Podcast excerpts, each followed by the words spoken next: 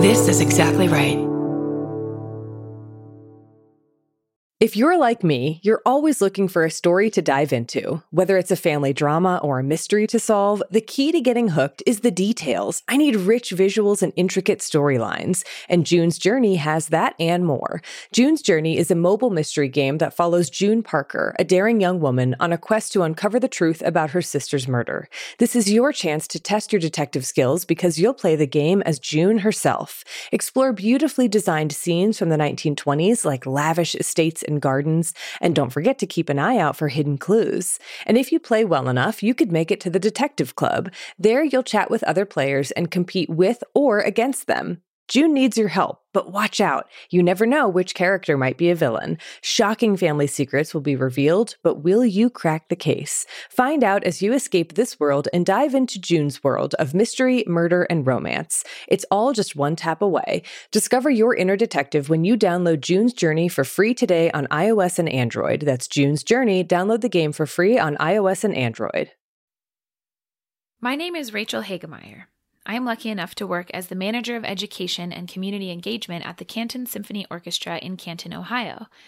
I am a recent graduate of the Baldwin Wallace Conservatory of Music, where I majored in bassoon performance and arts management and entrepreneurship. As someone who is in their first year of professional work, I did not think that a global pandemic was going to be my biggest worry while on the job. Since the majority of our patron base are elderly and more at risk to COVID 19, we were watching the outbreak very closely. Over the last week of February and the first week of March, when reports of cases in America were becoming far more frequent, we knew that we had to start thinking about what would happen if we closed down. We watched preparedness videos and started creating plans for working from home, canceling concerts, etc. We hoped that we wouldn't have to use any of these plans, but unfortunately, that was not the case. This is my fifth week working from home, and the Symphony has now canceled all of our concerts and events through the end of the season, which is June 12th. We canceled our fundraiser and have announced we'll be doing a shorter season next year. Working from home isn't all that bad. I've been able to connect with our community through online educational videos and more social media presence, but I've been worried. Worried about our musicians who make their living in a gig economy. With this pandemic and the shutdown of live music, so many people have lost their source of income. Thankfully, the Canton Symphony has been able to pay musicians a portion of what they would have received for concerts canceled, but what about the income from smaller concerts we were going to put on? What about other orchestras? What about their gigs for weddings, Easter, maybe even this coming summer? Nothing. I've been worried for our students and the community's teachers. Seniors have had their last year taken away from them. Students' ability to learn their instruments in an ensemble setting has been taken away from them. I'm worried for the future of the symphony. How long will we be able to support this financially? A grant from the government will only last so long. America's orchestras and the arts in America are suffering because of this pandemic. We are unsure how this will affect things in the long run, but there's a strong likelihood that this could break many organizations. Life is now planning for a future that is uncertain. Life is now trying our best to connect with our community through rebroadcasts of concerts, virtual orchestra, online education content, and home videos for musicians. I am trying to use this time to work on collaborations and projects I didn't have time for before. I'm trying to stay positive, but it's hard when the future is uncertain. I know this isn't forever. I'm grateful that I work in a field that expresses the human experience and connects people despite political, racial, geographical, or economic differences. Music is something all humans have in common. It's something we can share while we are separated during this pandemic. I only hope that the organizations that provide these experiences to the world will be supported through this pandemic and come out of the other side stronger than ever, ready to spread the joy and connection that music provides. My name is Aaliyah Crabtree, and I live and work in Seattle, Washington with my girlfriend and our menagerie of pets. The industry we both work in is hospitality. I am a bartender and server at a sports bar in downtown in the financial district. I have been in this industry now for over 10 years, and while it can be difficult, I really enjoy the fast paced nature and the social interaction. I first became aware of COVID 19 back in early January. We were discussing it at work and later discovered one of the first US cases was in our state. It wasn't until March that things became more apocalyptic.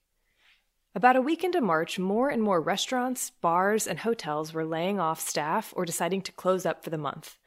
As our customers dwindled, so did our hope of getting through this winter. We had all just made it through the slowest month for sales in our industry and were looking forward to spring when business would inevitably start ramping up. Monetarily, during the winter months, those who have savings from the summer are living off of that. So when spring hits, we are all out of hot water and can afford to live actual lives and not be ruled by work. By March 15th, when the orders came that we had to shut down, there were many restaurants that had already permanently closed. Corporate restaurants will most likely make it through this pandemic unscathed, but many of the other restaurants that have made Seattle their home will struggle to make it through this. Rent is very high and has already been pricing not only business but people out of the city for years. Adding to that the amount of food that has gone to waste or given away, the cost of restocking the walk in fridges will be nearly unaffordable. Most of us live day to day while we work. Our paychecks don't particularly go a long way, as much of the money we earn is in cash.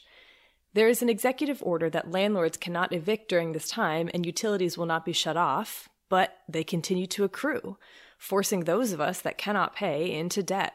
I struggle to think about how long this pandemic will continue.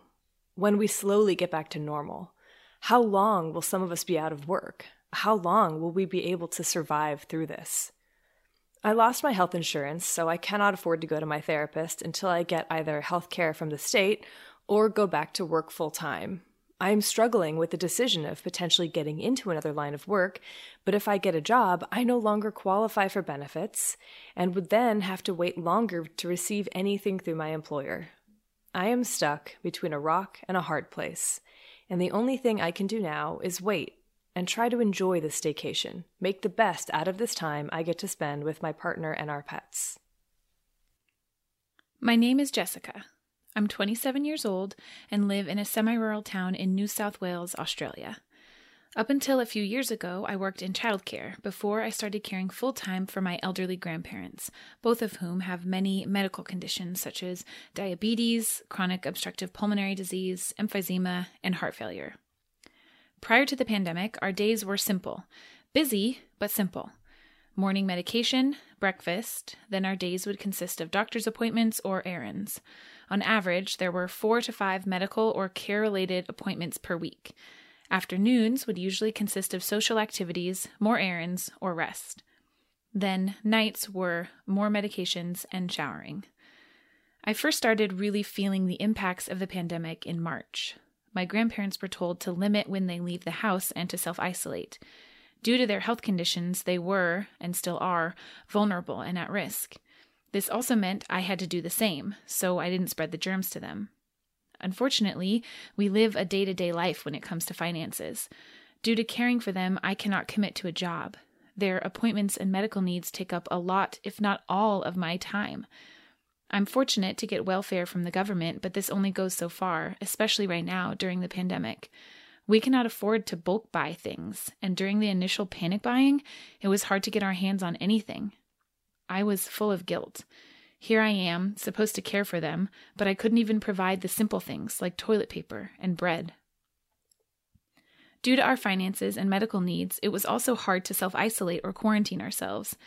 It's a constant battle between protecting them from the virus and protecting them from their medical issues. There's always judgment from people. Why do I need to go out so much? Why can't I just stay at home? Why am I putting myself and loved ones at risk? I ask myself these questions too, but the answer is simple. My grandparents' lives depend on it. They depend on me. Being stuck at home is hard on my grandparents. I can see the negative effect it has had on their physical and emotional well being. They're no longer able to attend their rehabilitation and physical therapy, leading to more pain and a decrease in their ability to move around. Emotionally, they're missing their social outings. They feel alone. They're older, and technology isn't easy to understand for them. They, like me, are also scared. I'm terrified of the potential of my grandparents getting COVID 19 because I know their chances of survival, if the infection was severe, would be slim to none. I couldn't live with the guilt if I was the reason they caught the virus, even if I know that my leaving the house is in their best interest right now. It's a constant struggle, and I feel like whether I leave the house or not, I lose. There is no winning until there is a vaccine or some end to this pandemic.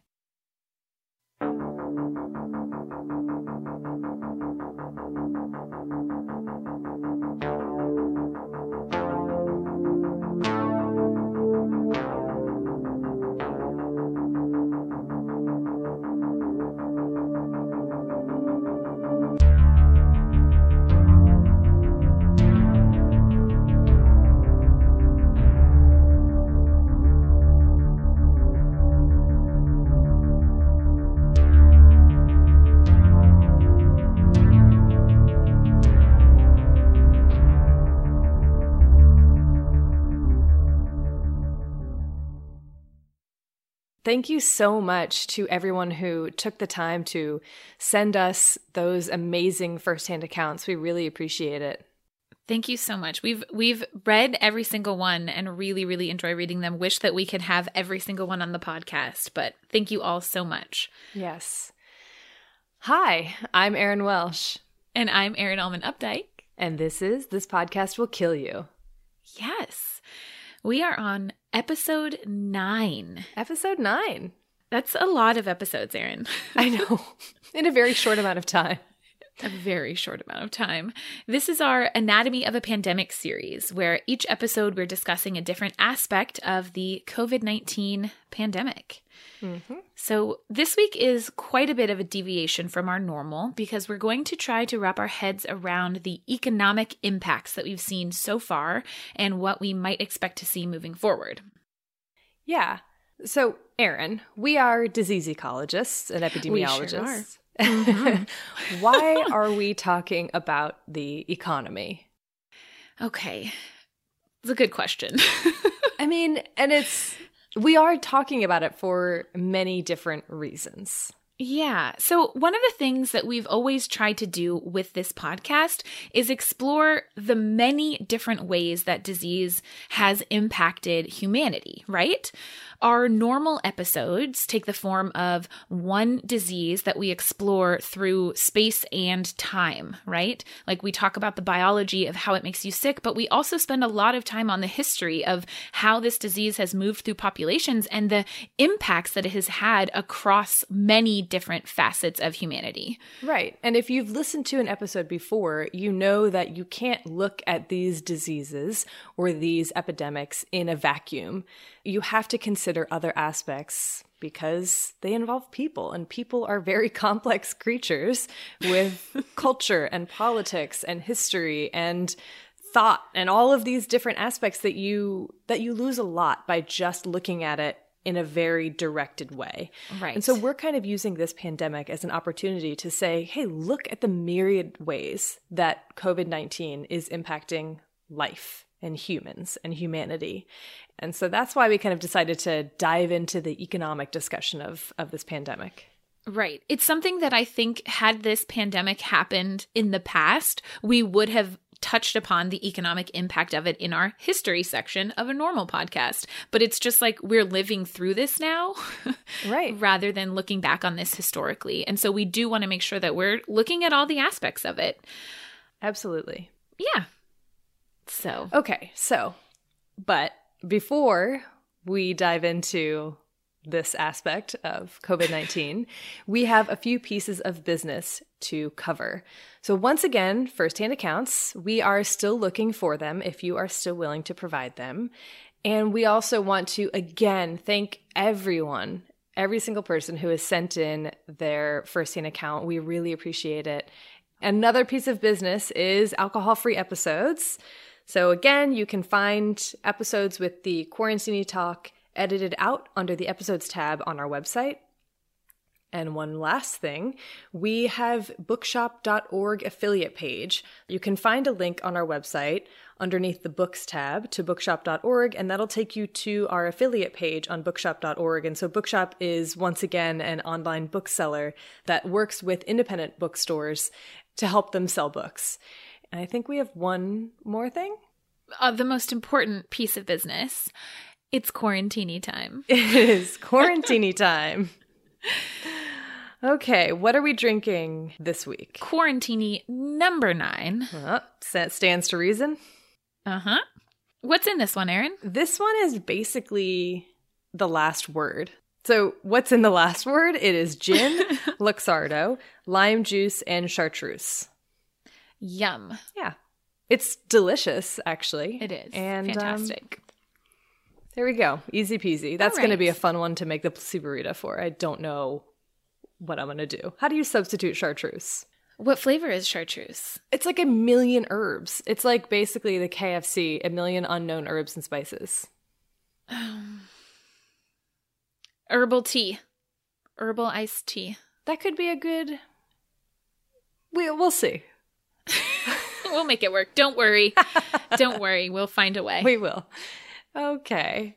We will post the recipe for our quarantini and our non alcoholic placeborita on our website, thispodcastwillkillyou.com, and follow along on all of our social media to see the quarantini posts in real time.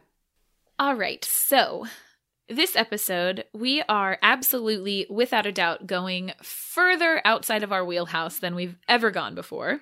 But, like we already said, we feel it's a really important topic to address in the context of this pandemic. So, we're talking today about economics. We've all seen the headlines about unemployment rates skyrocketing. Probably every single one listening knows at least one person who's out of work right now. I know I do. Or are themselves out of work. Exactly, right. It's a really scary situation for a lot of people financially right now. But like we said, we're disease ecologists and epidemiologists. we don't know anything about economics or the economy. Uh, I don't think I could give a definition of the word economy before this interview. And frankly, I'm not sure I could right now after no. we've already had it. but I did learn a lot. I yeah, we learned a ton. Uh, so, as usual, we sought out the expertise of someone who does know what they're talking about. And we were thrilled to get to speak with Martha Gimbel, who has extensive experience in economics and economic research. And we will let her introduce herself and explain how in the heck we even measure the status of the economy, whatever that means, right after this break. If you're like me, you're always looking for a story to dive into. Whether it's a family drama or a mystery to solve, the key to getting hooked is the details. I need rich visuals and intricate storylines, and June's Journey has that and more. June's Journey is a mobile mystery game that follows June Parker, a daring young woman, on a quest to uncover the truth about her sister's murder. This is your chance to test your detective skills because you'll play the game as June herself. Explore beautifully designed scenes from the 1920s like lavish estates and gardens, and don't forget to keep an eye out for hidden clues. And if you play well enough, you could make it to the Detective Club. There, you'll chat with other players and compete with or against them. June needs your help, but watch out. You never know which character might be a villain. Shocking family secrets will be revealed, but will you crack the case? Find out as you escape this world and dive into June's world of mystery, murder, and romance. It's all just one tap away. Discover your inner detective when you download June's Journey for free today on iOS and Android. That's June's Journey. Download the game for free on iOS and Android.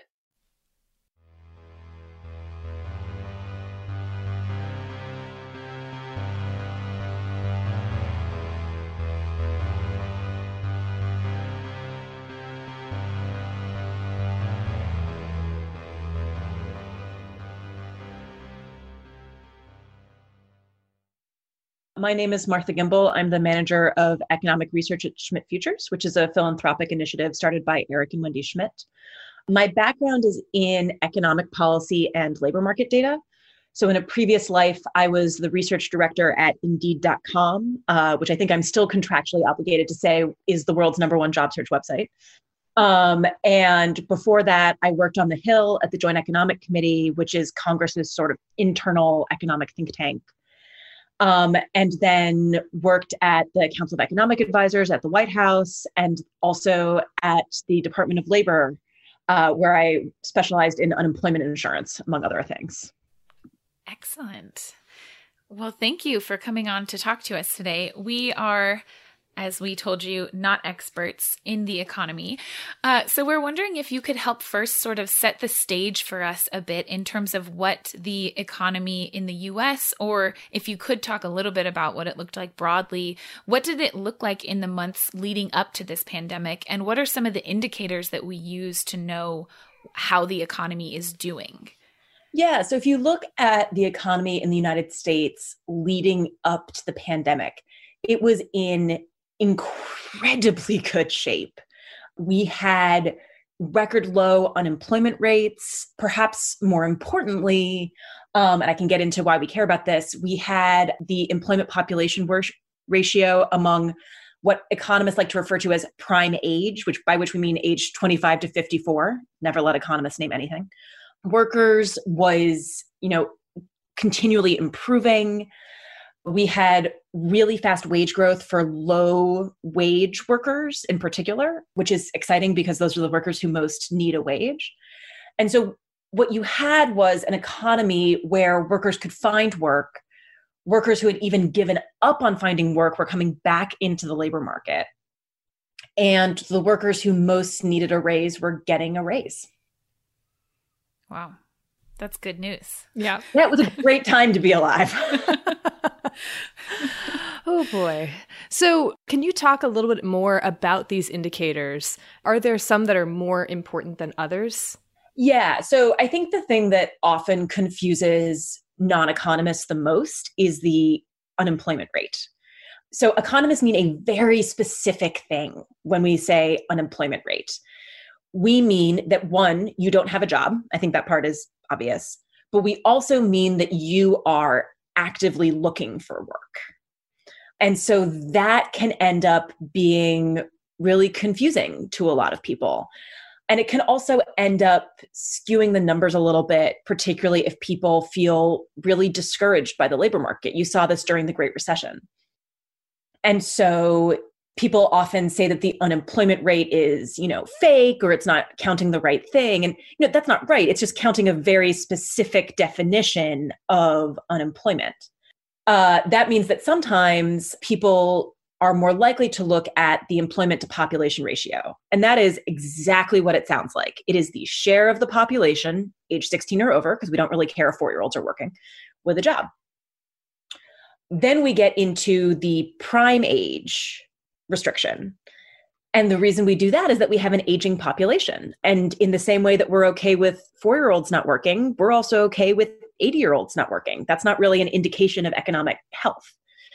And so if you restrict to the percent of the population ages 25 to 54 with a job, that's been a pretty good barometer in recent years of people coming back into the labor market and finding work. I'm going to insert a brief caveat here, which is that it doesn't work particularly well if you're looking trying to compare today to say 1952 because if it were 1952 the three of us probably would not be working. So you had so many women who've come into the labor market which means that the percentage of the population with a job you would just expect to have gone up. So you can't do historical comparisons in the same way going way back with that number. But if you're looking at say now versus 2000 it's less of a concern.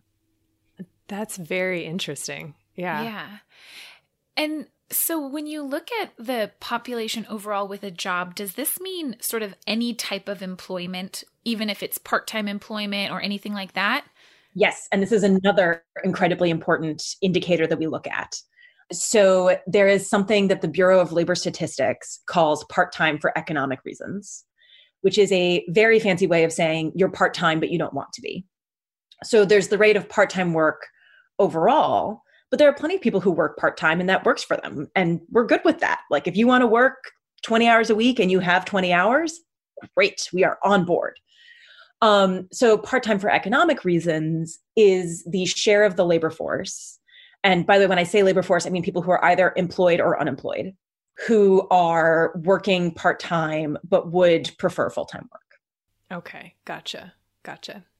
Okay, so moving on from this like beautiful image of strong economy and growth, growth, growth, that kind of has changed, right? And um, in the past month or several months. So, could you kind of take us through a timeline of the economic impact that COVID 19 has had so far, starting with like when, what were the first signs that we saw something is wrong or that this pandemic is going to have a major effect?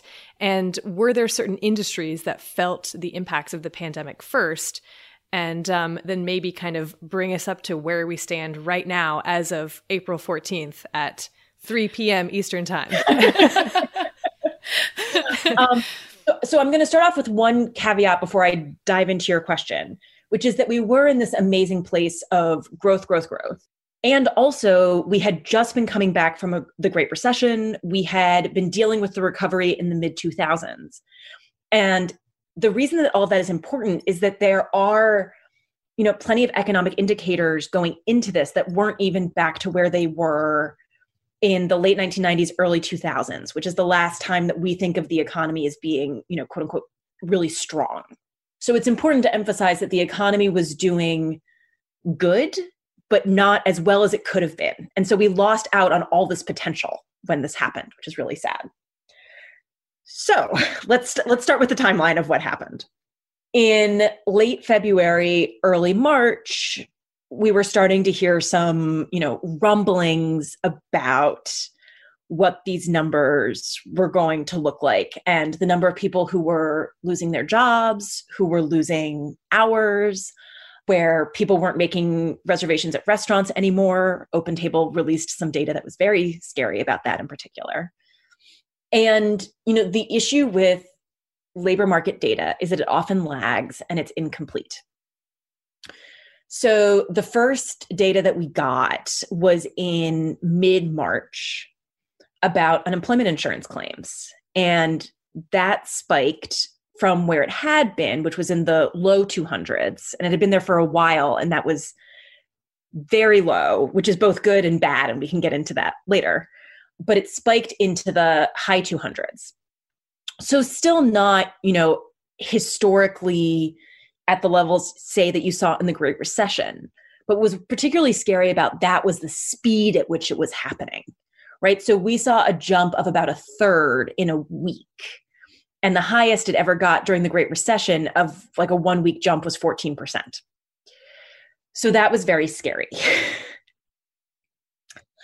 of course, the week after that was even scarier, where it jumped up to multi millions. And then the week after that into more than 6 million and the week after that stayed at more than 6 million and so what you've seen is this i mean i don't know how else to put it except insane number of people losing their jobs in an incredibly short time frame and so it's this real whiplash um, we also got what is referred to as the employment situation, which the Bureau of Labor Statistics releases every month. So, you know, if listeners know, like they look up their phone and they get a news alert that says the unemployment rate was X percent and we added X number of jobs. That's the employment situation. A lot of predictors hadn't expected the employment situation report to show that much because of when the data was gathered. And so this is this kind of technical thing but you know it says that this is the report for the month of march but of course the data is not gathered march 1st to march 31st it's gathered at a specific point and it's gathered around the week of the 12th which was a little bit before it seemed like things were really hitting the fan and so people like me thought oh well like maybe it won't be that bad. And it was bad. Um, we lost 700000 jobs which of course compared to the multi-millions that we then lost in the next few weeks now looks like a cakewalk. But i think it gets to this point of things were bad even before we thought they were bad. The unemployment rate jumped up quite a bit. The part-time for economic reasons rate that we were talking about earlier also jumped and there's a couple of things that I think were really scary about that report, not just that it happened harder and faster than we were expecting. One is where the job losses were. So they were almost entirely in leisure and hospitality, particularly food and service drinking places, which I think makes sense. The other place that we saw a lot of job losses was what's in ambulatory healthcare services. I told you guys that uh, economists should never be allowed to name anything, but think of that as like doctors' offices, dentist offices, home healthcare aides. You know, people talked about healthcare as being a safe place going into this pandemic, but of course, that's not true for all types of healthcare jobs. And if you're, for instance, a physical therapist, it's really hard to do your job right now. And so, what's scary about that is that we lost 700,000 jobs and that was truly just the beginning right? Like that was just these you know we're not seeing these follow-on effects in you know let's say accountants who could do their work from home but their services are no longer needed. So we're you know that's still sh- starting to show up in the data. The most depressing statistic in the report to me was what BLS, uh, the Bureau of Labor Statistics, BLS, identified as what they considered to be a survey error. And so they had specifically said to people if your employer has sent you home because you can't work, you are designated as unemployed as te- but on temporary layoff. And people didn't answer the question that way. There was a big spike in people identifying themselves as employed but absent from work. And it could be that there's some percent of them who really were employed, but say were in quarantine or something like that. But the spike was big enough that BLS thinks that people answered the question wrong. And I think that this gets at this, I mean, just hugely depressing psychology of this, right? Of you have people who've been told by employers, like, we're furloughing you, we're sending you home for a couple of weeks, but our intention is to hire you back. And workers are relying on that. But we don't actually know that employers will be able to hire people back. We don't even know that some of those employers will still exist. And so you have this big group of people who are telling government survey people that their job is still there for them. And in fact, that job may not be there for them at the end of this. So we'll see how that number evolves. But that was the number that sort of I found most depressing and upsetting. Yeah. And that's where we are. Oh yeah, that is depressing and upsetting. Yeah, yeah, yeah. And that kind of actually gets into the next question that we had, um, and that is looking at sort of the difference in impact that this is having on employers versus employees, and sort of the difference in impact that these changes and this sort of i mean this global pandemic is having on small businesses versus large corporations versus the individual consumer and employee. So could you talk a little bit about those differences that we're seeing in terms of impact?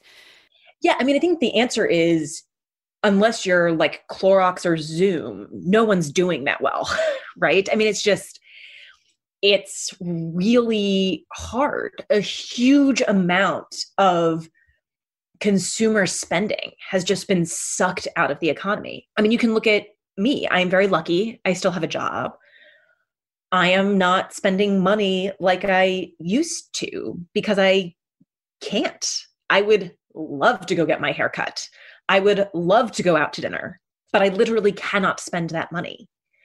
There's a group of us on Twitter that it's refer- affectionately referred to as econ Twitter, which is basically a bunch of economists getting very nerdy about economics on Twitter. And someone asked this question of what are policies that you support now that you wouldn't have supported a couple of months ago? And someone somewhat sarcastically responded, everything. But it, it is really true, right? So you've seen conservative economists saying, get money to individuals and workers, do it yesterday, write them direct checks. Like, this is a nightmare you've seen more liberal economists saying save businesses or these workers won't have jobs get to get back to like get them money get them yesterday. And you know there's actually been pretty fair amount of agreement among economists. Uh you know there's disagreement on the edges. We always love to argue but we all agree that workers need direct supports and businesses also need direct supports. This isn't something that frankly we necessarily would have expected a lot of people to plan for. You know, saying to a restaurant, well, why didn't you plan for a situation in which you couldn't open your doors for six to 12 to 18 months? Like, that's just, we wouldn't ever have expected them to plan for that. And so we really are in the situation where we both need to be supporting workers so that they can survive and stay home and buy groceries. And also supporting businesses so that workers have a place to go back to. If you're not dealing with both sides of this, it's kind of scary to think about what the economy could look like on the other end of this. Mm-hmm. Yeah. So one of the questions that like, and I see headlines and and um, discussions of oh the stock market is this or the stock market is that, and this is like a complete like obviously I know nothing about this, uh, the stock market and and the economy. Um, what does it mean to the average human being? I guess like to the average person in the U.S. when the stock market increases or when it decreases, does it mean anything? No. Um, I knew it. Well, that makes me feel better. I knew it all along. no.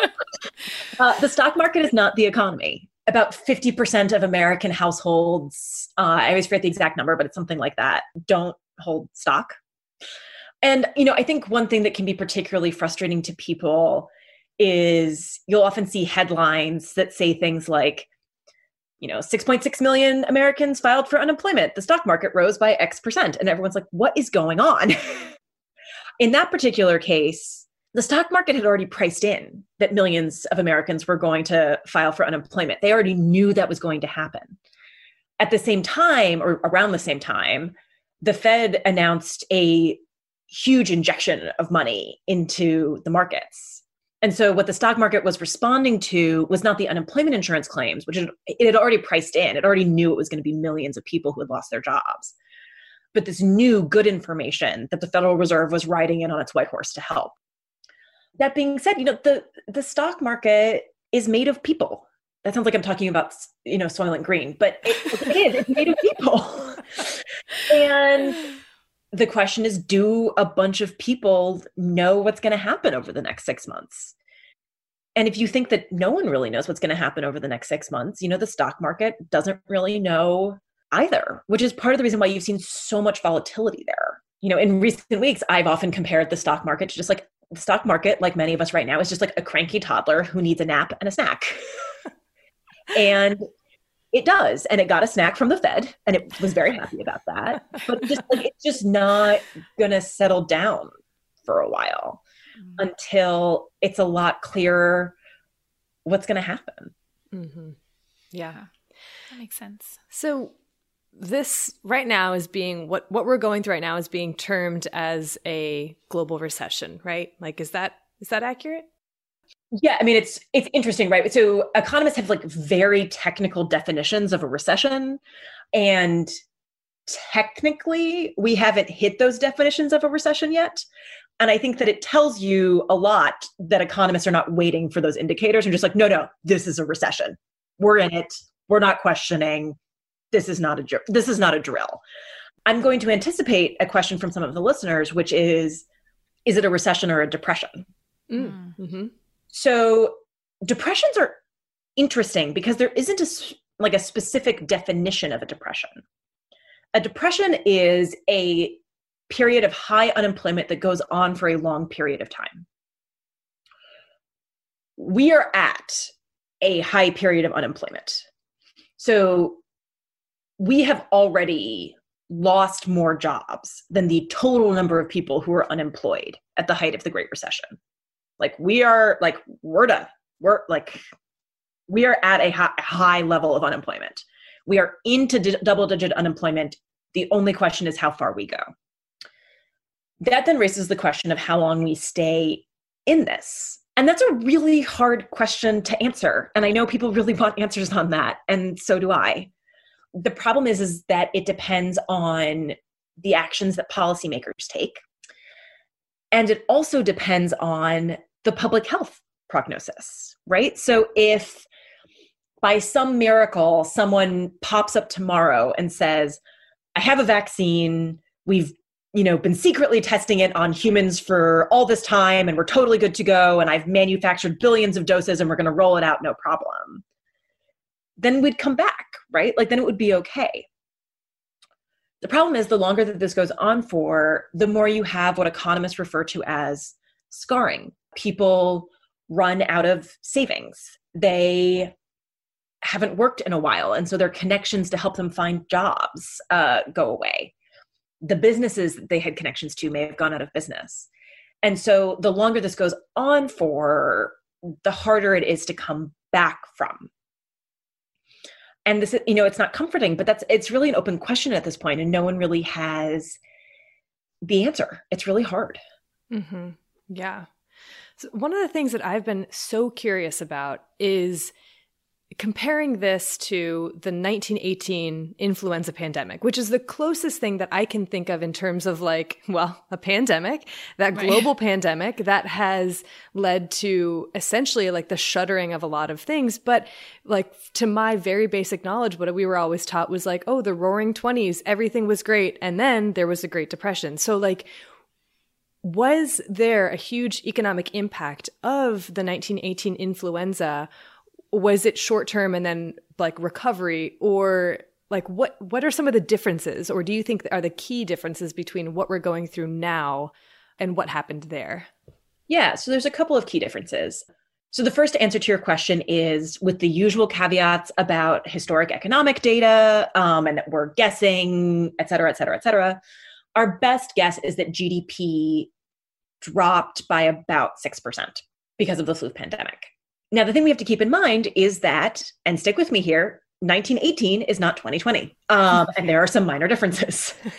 um, for one thing, there was a war in 1918, and that, you know, makes a big difference on mobilization of resources and ability to come back from things. You know, the other thing is just that our economy is really different. So if you think about 1918, and again, the usual caveats about historical economic data apply.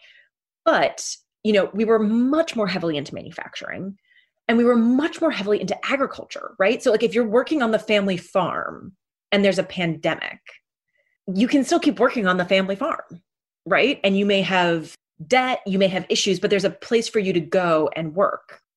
Um, and people may not be buying as much of your produce, but you have a place to live and you're making your food. And please don't ask me any other questions about farming because I don't know. um, but you know, think about it now. We're a services economy. We are really reliant on consumer spending. That's what drives the US economy. And consumers aren't spending, right? Like we're not going and getting haircuts. We're not going out to dinner. We're not going to the gym. We're not spending money on all of these things. And no matter how much money you give us at a certain point, we're just not going to have, you know, once we've got rent and food and Netflix right now, there's just not that much else for us to spend money on. And so, you know, any attempt at economic forecasting is a fool's game. That being said, you know, there was a study that came out I believe yesterday that was suggesting that we could get a 10% drop in year over year GDP at the end of this year, which is bigger than we saw with the 1918 flu pandemic. And I think that just reflects that we're in a different world than we were. And in some ways, we're a lot better off, right? Like in 1918, they didn't know how to treat that. We're, we, we have a much better public health and healthcare system, in my understanding. But, you know, from an economic perspective, we're so much more interconnected and we're so reliant on spending that other people are doing. And so that could really have impacts. Yeah, that makes a lot of sense. Mm-hmm. So I know you kind of touched on this a little bit already, but does it seem and and I know also that you're a, a US economics expert, but are there any places, whether it's industries or countries, that seem to be at all resilient to this? Or is this sort of just everyone is equally in the toilet at this point, you know? so, as regards to countries, one of the countries that is in a really good situation right now, and stick with me on this, is the United States. So we just talked about how horrible things are in the US. but it is so much better to be us than it is to be so many other countries. And one reason for that is because people really want dollars right now. Um, like dollars are a really safe place to be. That's caused various fluctuations in the financial markets, but it also means that borrowing is really, really cheap for us right now so you know you see the federal government talking having already allocated you know trillions of dollars talking about spending even more you haven't heard anyone, um, or at least anyone reputable, talk about the national debt. And that's both because this is not the time, but also because our borrowing rates are so low, it really kind of doesn't matter.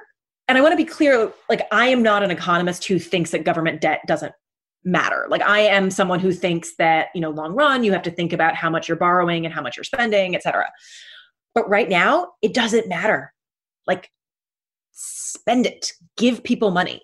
And so we're actually in a pretty good situation relative to a lot of countries, which is also very scary. Within the United States, you know, I think a lot of people have gotten a bit of a shock over the past few weeks. You know, when this first started happening, there were a lot of people who really thought that this the carnage was going to be controlled in services that were provided face to face. So, restaurant servers, uh, trainers, employees at gyms, haircutters i keep coming back to haircutters which gives you a sense of how I feel about my hair right now. Things like that. The problem is those people then stop spending, and other companies are scared to invest. And so then the question becomes not just can you do your job from home, but will people pay you to do your job from home? And that moves us away a little bit from is your job face to face, but this question of just are people going to pay for your company's work right now? So the distinction now isn't so much are you a computer programmer versus a hairstylist, because as a computer programmer, you can usually work from home. But are you a computer programmer who works for a company whose services are still needed right now? as opposed to a computer programmer who works for a company whose services aren't needed as much right now you know that that i think is going to be really hard and more and more of a shock to people as time goes on and it's it's really really scary and no one knows where it's going to go next or how long this is going to go on for and it makes it really hard for companies and people to make decisions mm-hmm. yeah. yeah like the yeah the primary effects and the secondary effect and it just like seems to just sort of like ripple out and out and out and out mm-hmm. to all and these like, other industries the longer that it lasts just the bigger that ripple right right seems. So one of the areas you know specifically in the us uh, talking about the industries or groups of people that have been heavily impacted is um, you know there's been a lot of discussion about the gig economy and how much the us relies on sort of you know low paid workers with no protection from their employers. So you know is is our reliance in the US on these types of workers on this type of gig economy what are the implications that this pandemic is having for that aspect so i do want to address this issue about the gig economy really quickly because i think it's something that sometimes people get a little confused about. Um, so the the conversation about the gig economy has in some ways outpaced the data about the gig economy. We have very bad data on the gig economy. It's not collected particularly well. The best data that we have actually suggests that it's a relatively small percent of people who do what we think of as traditional gig work. And I think one issue that you have is that for a lot of people, these kinds of informal or less certain work were really hidden to us before, right? So, for instance, David Weil, who's a professor, has talked a lot about how hotels uh, outsourced their cleaning staffs. And so their cleaning staff wouldn't actually work directly for the hotel, but they would be contracted out. We don't see that, right? Like we just see that the hotel room's been cleaned. We do see our Uber driver. We do see the postmate who's coming to bring us food.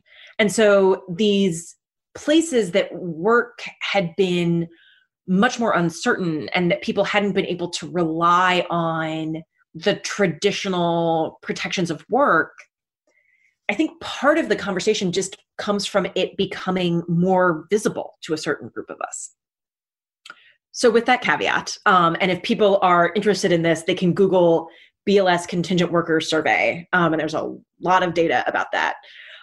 Yes, workers in the United States have a lot fewer protections than workers in other countries. And if you think about the workers who are most vulnerable in almost every sense of the word right now, they are the ones with fewer protections. So, like grocery store workers, very unlikely to have paid sick leave, um, very low paid, very exposed to this virus. You know, I think one thing that you're seeing right now is people really realizing how much the day to day functioning of the economy is really reliant on people who are incredibly poorly paid and work under really tough conditions and who we don't necessarily treat very well but if they work off, walk off the job the rest of us are in a lot of trouble. Um, you know i think there is this question around how do we as a society think about compensating people who are doing this very poorly paid but also right now very dangerous work? Yeah. Is that something that you think will change in the future oh, it's just so hard to predict how these things go, uh, which is like a theme of this entire conversation. you know, I think it's unclear. I think you've already seen a certain amount of labor activism and labor unrest among these workers.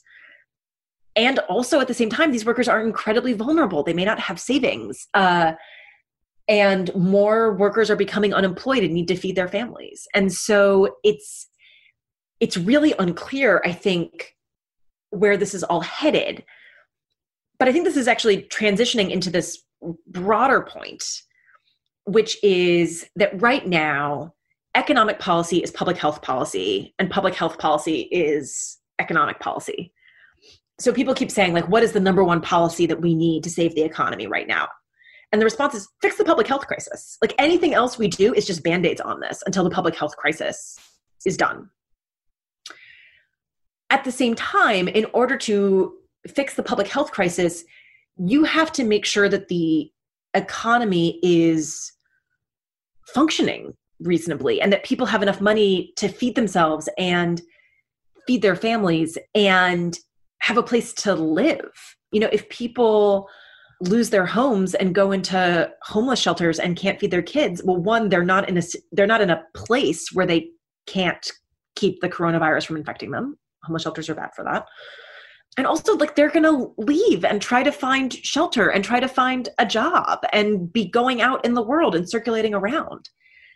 And so it, there's been this question around some of the economic policy actions that have been taken of like why are we paying people so much in unemployment insurance right now? Then they won't look for work and this is a huge problem. And this is the thing that economists refer to as moral hazard and the thing is, right now, like, we don't really want people looking for work. like, we don't want people leaving their homes. We want people to stay home and sit there and stay safe. That is incredibly important right now. And so, like, some of these, you know, traditional calculations fall by the wayside. Yeah. And so that that kind of was going to be one of our next questions is are the current benefits that we have enough to keep people at home and to to sort of address this public health crisis at this point? Yeah, so the changes to the unemployment insurance system are encouraging. That being said, one of the big issues that you have right now is that people can't get access to those benefits because we do not have a very good government infrastructure in this country. It's just not something we've ever really invested in. And so you look at other countries, they've invested in their social safety nets a lot more. And with that comes a easy financial connection to their citizens that they can utilize at a time like this. We haven't done that. And so, so the unemployment insurance system right now is just breaking under the load. The systems weren't set up for this. They weren't even really ready for a regular recession. and this is not a regular recession. And so, you know, one of the things that's incredibly important for us to be thinking about moving forward is investing in the infrastructure of government and making sure that we have that and it's functioning. You know, it's not just for workers. You've seen the same complaints with the small uh, business program, Paycheck Protection Program or PPP, but has also run into technical issues. And also with the $1,200 checks um, that are supposed to be being sent out.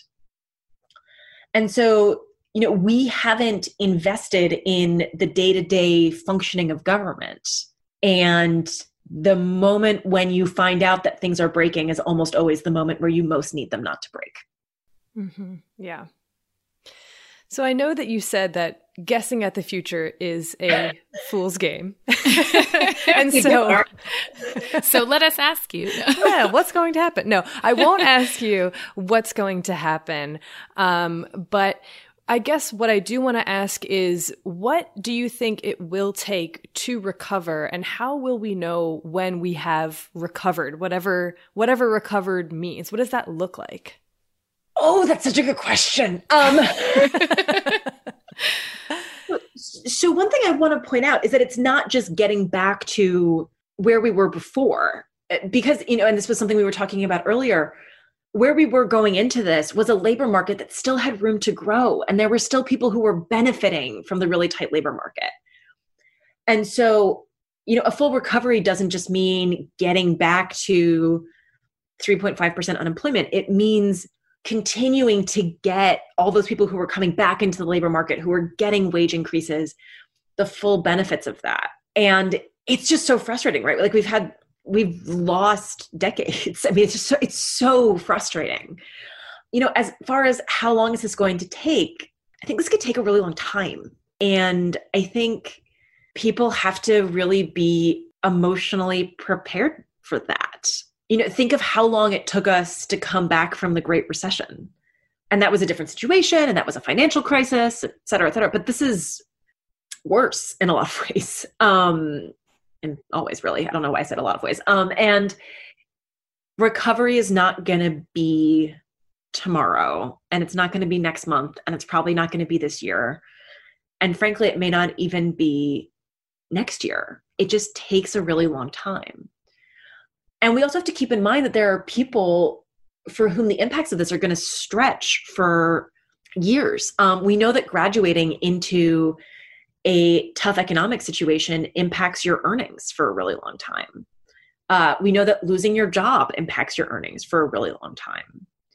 And so, you know, we have to keep in mind that for a lot of people, it's not like, oh, I'll just find another job in six months and it'll all be okay. That's just not the way it works. And so we as a society have to be prepared for that. Are there, are you seeing any innovative solutions that people are proposing or starting to implement in terms of like social safety net, like you were saying, to help alleviate this current crisis, but also to try and put things in place to prevent something like this from happening again? We need a silver lining. Yeah, we need to end not too depressing. Is that never possible? an economist anywhere. Um, but, um, you know, I mean, I think on the federal government side, you know, it feels like it's been so slow, but they've actually moved incredibly quickly. Like this is, I mean, it is unprecedented the speed in which with which this happened, and it is unprecedented the speed with which Congress acted you've also seen the Federal Reserve taking unprecedented actions to shore up the economy. And so, you know, so far, policymakers have actually been doing okay. I it, like to be clear, you know, if I were in charge, are there things that I would have done differently? Like, yes, absolutely. I would have, you know, we need more money for all of these programs.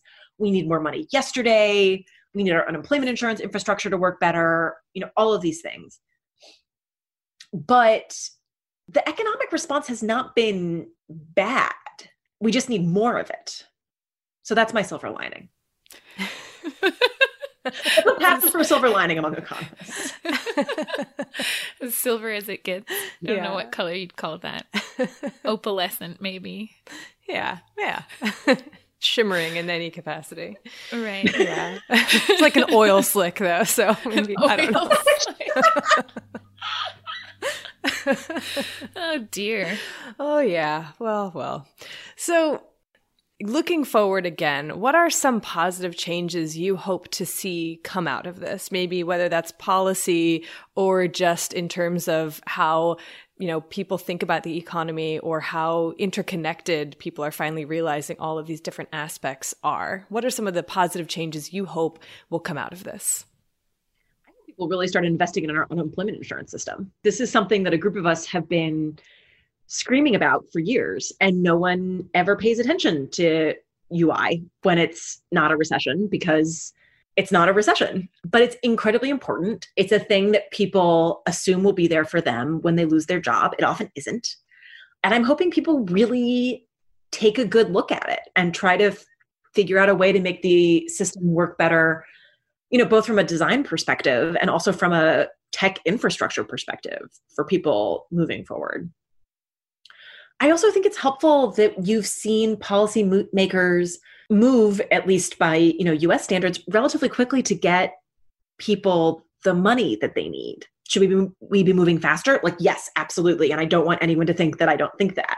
But you know, I'm hopeful that when the next recession comes around, you know, we'll remember that one of the most efficient ways to help people who have lost their jobs or in financial stress is to give them money which isn't that complicated but sometimes we make things more complicated than they need to be.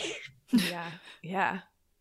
This is kind of a like pardon this silly question but where's the money coming from? Like this is that's such a good question Erin for noobs. I don't get it. Yeah we're borrowing. We're borrowing a lot of money but we're borrowing it at such cheap amounts of money like we we are borrowing money so cheap it is practically free. Wow. So you know we have this these $1200 checks that are going out to some people. Is $1200 going to be enough to get people through these next few months to keep the economy you know afloat or whatever afloat means? No. Um, and this is why one of the things that a lot of economists are most focused on right now is in whatever legislative package passes next, what you need is what we refer to as triggers for the help that we're giving to both individuals but also businesses. And so, what we mean by that is, um, and if people are interested, you can look up the work of Claudia Sahm, S A H M. She's an amazing economist. But you know, she's done all of this work about how we think about using the unemployment rate to trigger on and off different programs. Um, and this is already something we have a little bit in the unemployment insurance program. But you know, th- this is going to be too stressful, and it's not going to work well if every month or two Congress has to come back and go like, "Well, where are we? How do we feel about this? Where do we think we're going?" Like, it's a lot easier if we say the checks will continue until the unemployment rate has hit X percent, or the checks will continue until you know the number of new cases is X percent, you know, whatever we think the right set of triggers is in the situation. But you know, doing these kinds of one-offs is just is really hard. And so putting these kinds of triggers on for you know this kind of relief is really important.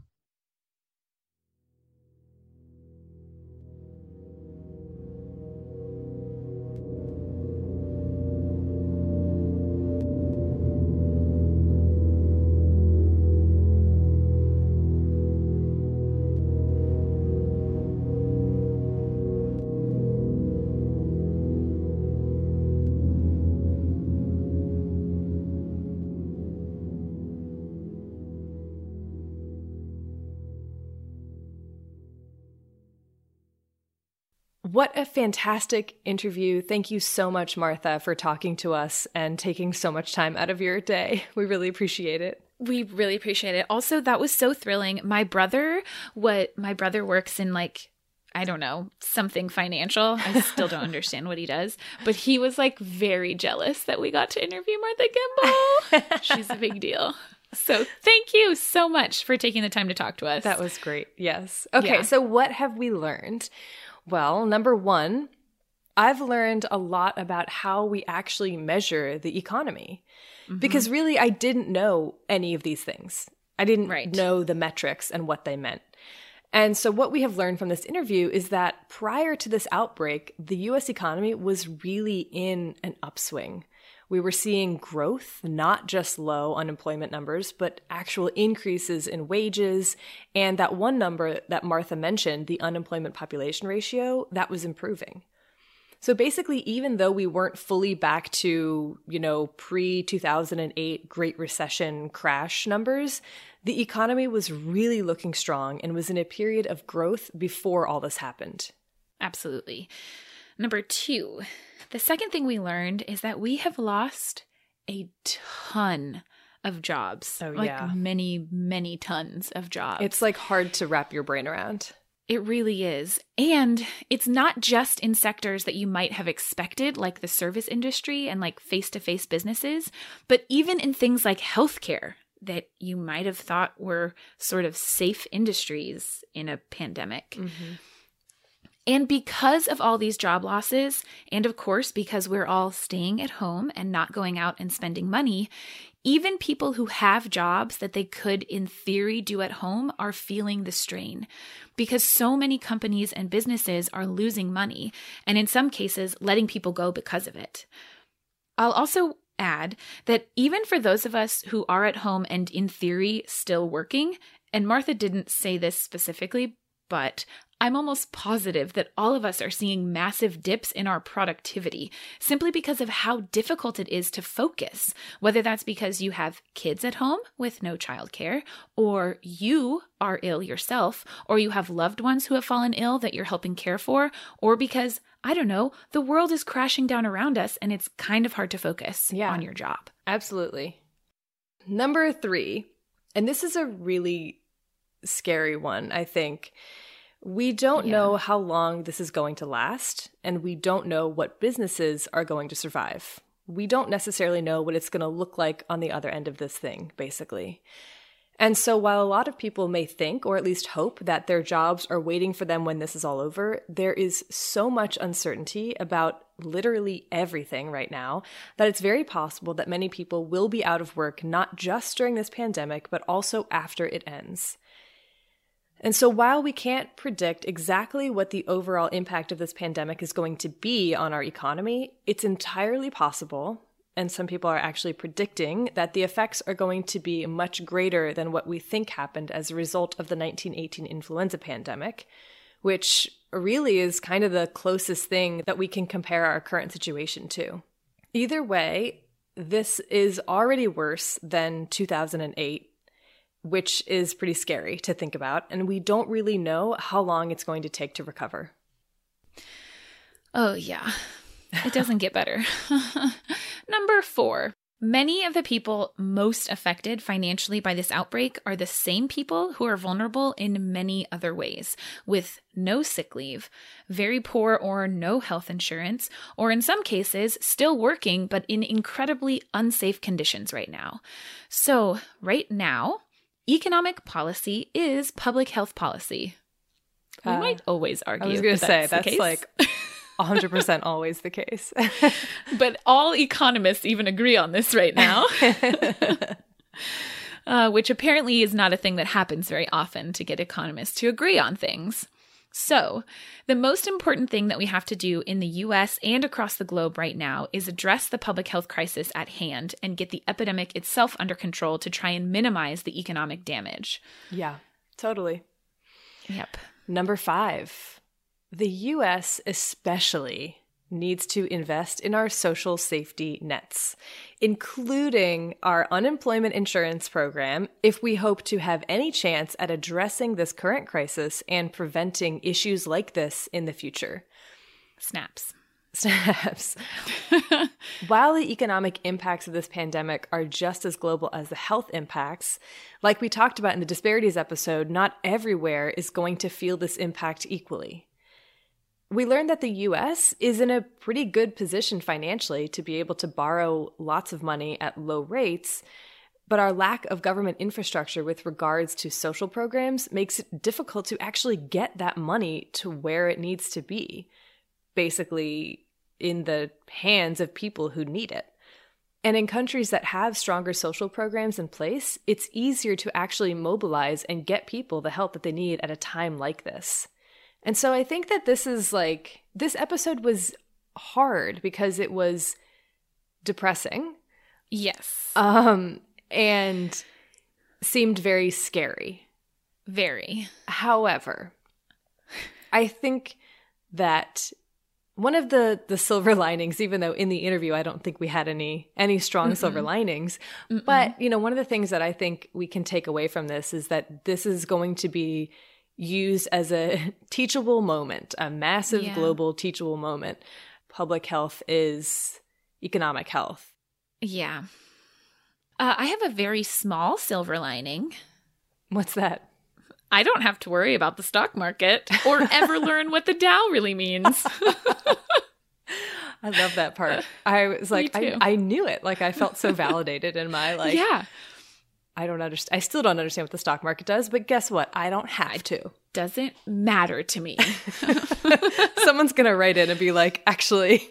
Oh, it'll be my dad. Actually, that he'll text me as soon as this episode comes out, and he'll be like, "Let me. I thought I've explained to you, Erin."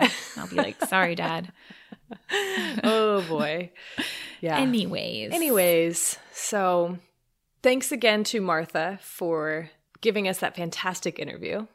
Yeah, it was really great to talk to you, and we really enjoyed it. We did. I was going to say, we owe you a haircut when this is all over.